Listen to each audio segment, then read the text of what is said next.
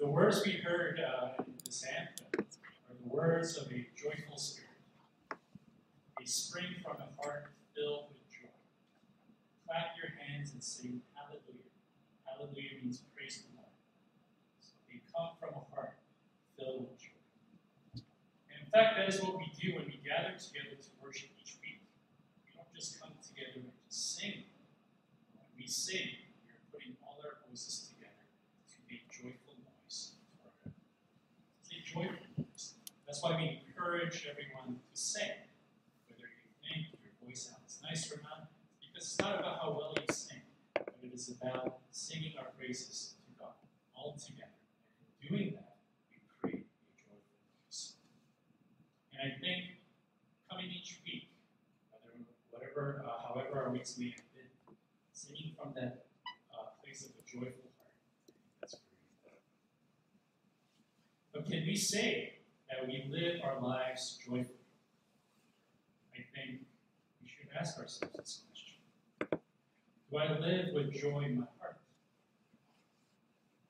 When I wake up in the morning, do I see a bright and hopeful day ahead of me? Or do I see a dark and gloomy day ahead? What do you see when you wake up in the morning? You live each day joy in your heart. The reality is, it can be hard to live with joy. It can be very difficult. We want to, but in reality, living with joy can be very difficult. When we look around us, we don't see much to be all that joyful about. We are surrounded by our worries and our problems. A lot of times that's what we see when we look around us. And in our busy life, we can't seem to find a moment's rest to really be joyful. And as Eldridge prayed, even with what's happening around the world as we speak, there's so much darkness that we see violence, destruction, and suffering. It's as if war in Ukraine is now almost forgotten because of what's happening in Israel and Palestine. And there's an earthquake that happened in Afghanistan, which we don't really hear that much about. It's just all the things that are going on right now. Even too much for us, even on the other side, to hear and just kind of digest. So we say, if only. If only everything was okay. If only all these problems that I see just one day would disappear. All just resolve themselves and just completely disappear. If only all was alright in the world. Then maybe I'll be joyful. Then maybe I'll rejoice. Yet St. Paul tells us today, rejoice in the Lord always. Rejoice in the Lord always. He doesn't stop there though. Right away he says, Rejoice in the Lord always. Again, I will say, rejoice. Rejoice and rejoice. Rejoice always. These words may not be easy for us to accept so quickly when we hear them. Somewhere deep within us, we want to reason why we can't or we shouldn't rejoice. But here's the irony. The irony here is that circumstantially, Paul himself wasn't in a really good place when he wrote these words. When you just read it, it sounds like he's having a great time. He's experiencing a lot of good things in life. And just he's telling others, rejoice, rejoice always. But if you look at the situation that he was in, it was far from it. He was in prison when he said, rejoice. And being in prison, it's not like being in prison right now, these days. Being in prison back then was you just never knew what tomorrow held in store for you. When Paul wrote these words, he never knew he would live to see another day. And also while in prison, he also heard about this conflict that happened between these two women in the Philippian church whom he was so fond of. But he realized that these two women had really worked hard with him building up this community. They had a disagreement. So there was tension, conflict, and Paul is a pastor after all. It pretty, pretty much caused him quite a bit of heartache. As a pastor, one of the most difficult things is when members get into uh, conflict and disagreement. The demands of other work we can handle, but relational conflicts are what brings the source of greatest stress and tension. Yet in his letter to the Philippians, he says, Rejoice always. Rejoice. Philippians, out of all the letters that Paul wrote, is known as Paul's most joyful epistle The words rejoice or joy, it's only four chapters, but in those four chapters, the words rejoice or joy appears about 11 times. He says, I rejoice, joyful. One of these words appear quite often. This goes to show that Paul had a very different understanding of joy. For him, joy wasn't about just having an emotional response to our circumstances. That's how we often tend to understand joy. When something good happens, it's our emotional response to it. And the problems that you're struggling with finally resolve, become joyful. We understand joy as a certain emotional high, and is entirely dependent on our circumstances. So when things are going well, we're joyful. When we experience good things, we're joyful. But if that was the case, then Paul had nothing to rejoice in. Really, he doesn't.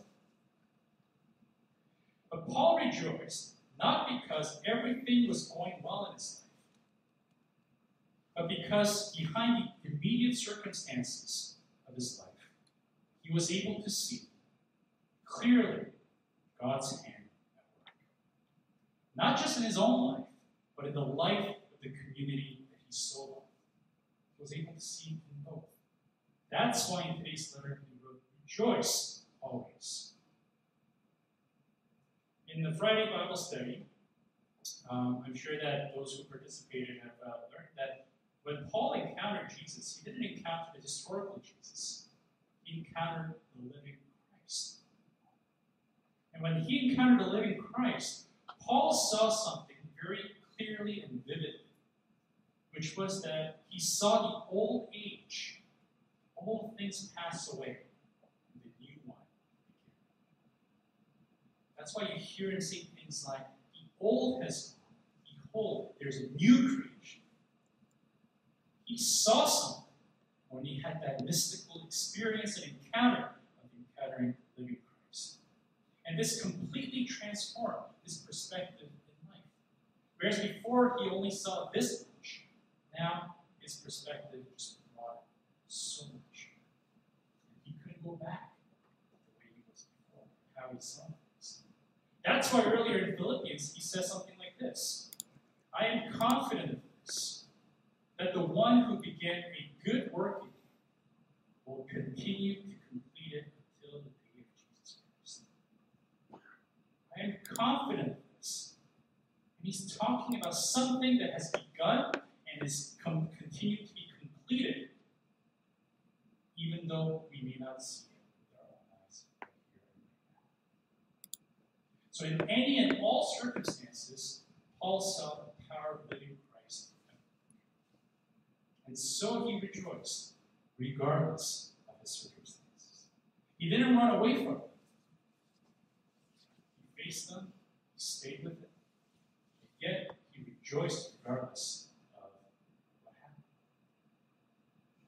In our own journey, it's sometimes very difficult to see this. It sounds very nice on paper, but hard to experience in reality. In last week's sermon, Reverend Kim said how easily we forget God's grace. It was on Thanksgiving. but We reflected on how easily we forget God's grace. We are blessed with so much, but yet we easily forget God's grace that's present. He called it spiritual amnesia. But just as we don't remember too well, I don't think we don't see all that well either. Spiritually, we suffer from nearsightedness. Just only see in.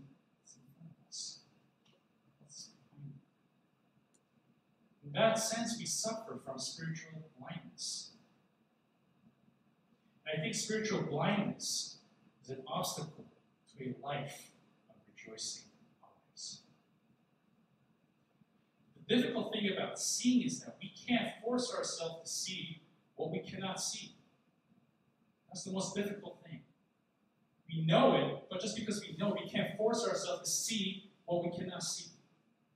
Ultimately, it is God who opens our eyes. But in order to see what we ought to see, we can do one thing, and that is let go. Let go. Let go of our fears, our worries, let go of our prejudice, stubborn ways of thinking. And most important, let go of our desire to control. If we don't let go by our will alone, we let go through prayer.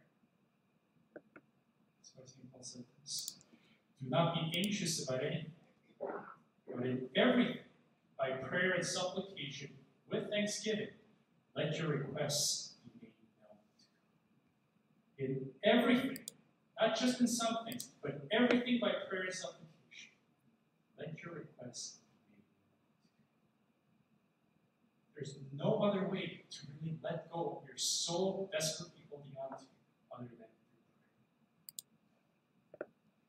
As long as we let all these things that we just mentioned have hold over us, we will only see what is right in front of our eyes. Our eyes will be fixed on the darkness that we see. And looking at this darkness for so long, we ourselves will become dark, negative, and sinful. But when we learn to let go of these things and entrust them in God's hands, we will be free to see what we could not see when Paul encountered living Christ, he described the experience as scales falling from his eyes, dropping from his eyes. He experienced something happen. The same way, scales will fall from our eyes. We will find a little bit of sunshine in the darkest night. We will see our foggy horizon before us clearing up. And we will experience a deep sense of it's Isn't that what Paul said? Verses 6 and 7, we read them usually in one go. But in the second half, I think it's important to see what he says. And the peace of God, which surpasses all understanding, will guard your hearts and your minds in Christ Jesus. The peace of God, which surpasses all understanding, that we can't comprehend, even rationally, will guard our hearts and minds in Christ Jesus.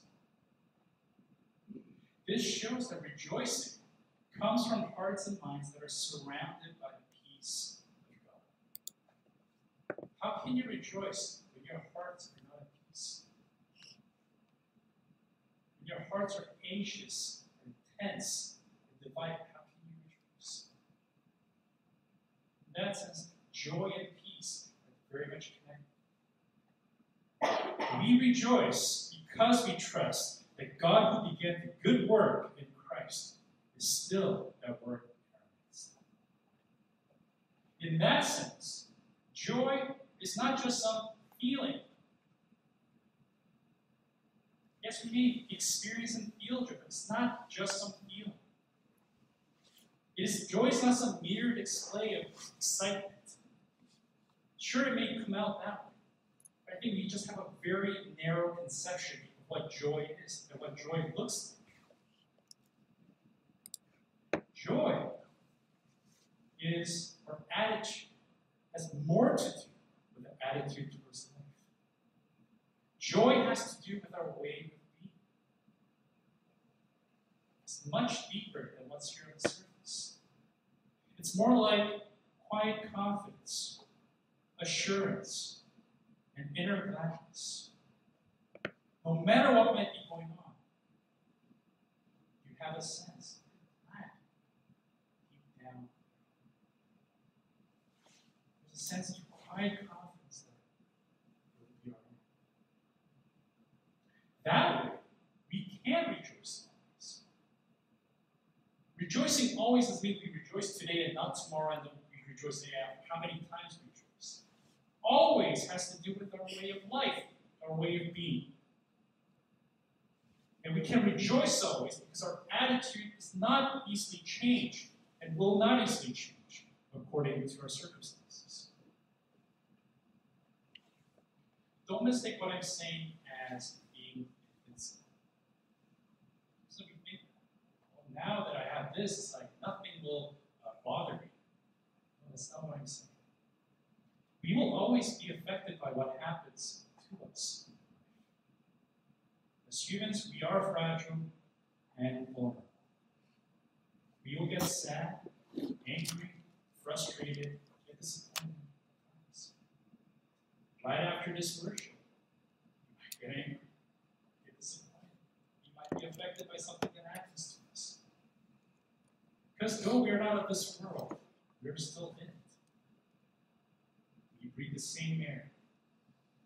So of course, we will be affected by this.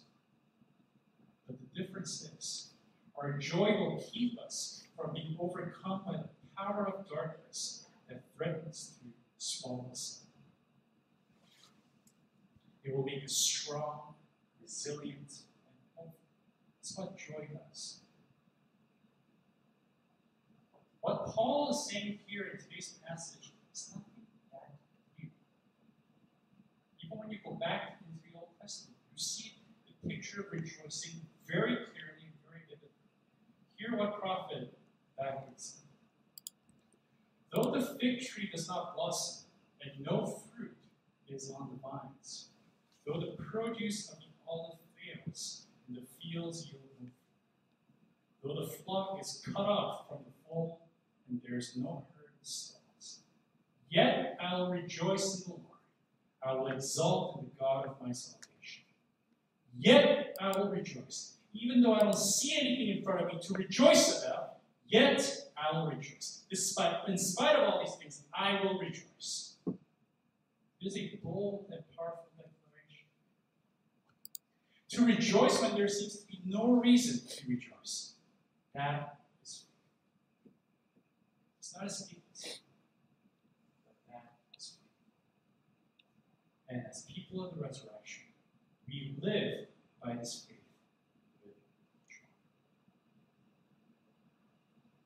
So as people of God, let us stand firm. Let us stand firm. No matter what may be happening in our lives, let us not give up or easily discouraged. What we often see with our own eyes is only a tiny fraction of what is really happening. I experienced that over and over. Something happens, and based on what happens, you immediately jump to certain kind of assumptions and conclusions. You react, and then some time passes and you realize how wrong. You just decided based on what you just a little that you saw that. Instead of being reactive, was patient, gentle, kind. Let us look to God. God grant us His wisdom and show us what to do. God will give us the eyes of faith to see what is good in the midst of darkness and evil that we see, and the strength to do what is good. And joy itself will just flow out of our life without us even trying to force it. And just stream. We rejoice because we know God is good all the time. I've said this in our worship. It's a declaration. We know that God is good all the time. We rejoice because we know that the darkness we see will not have the last word. And we rejoice because we are able to live by the power of resurrection. What else are we? We don't live by the power of resurrection. May we rejoice always, especially times difficult, go through unexpected challenges. Let us stand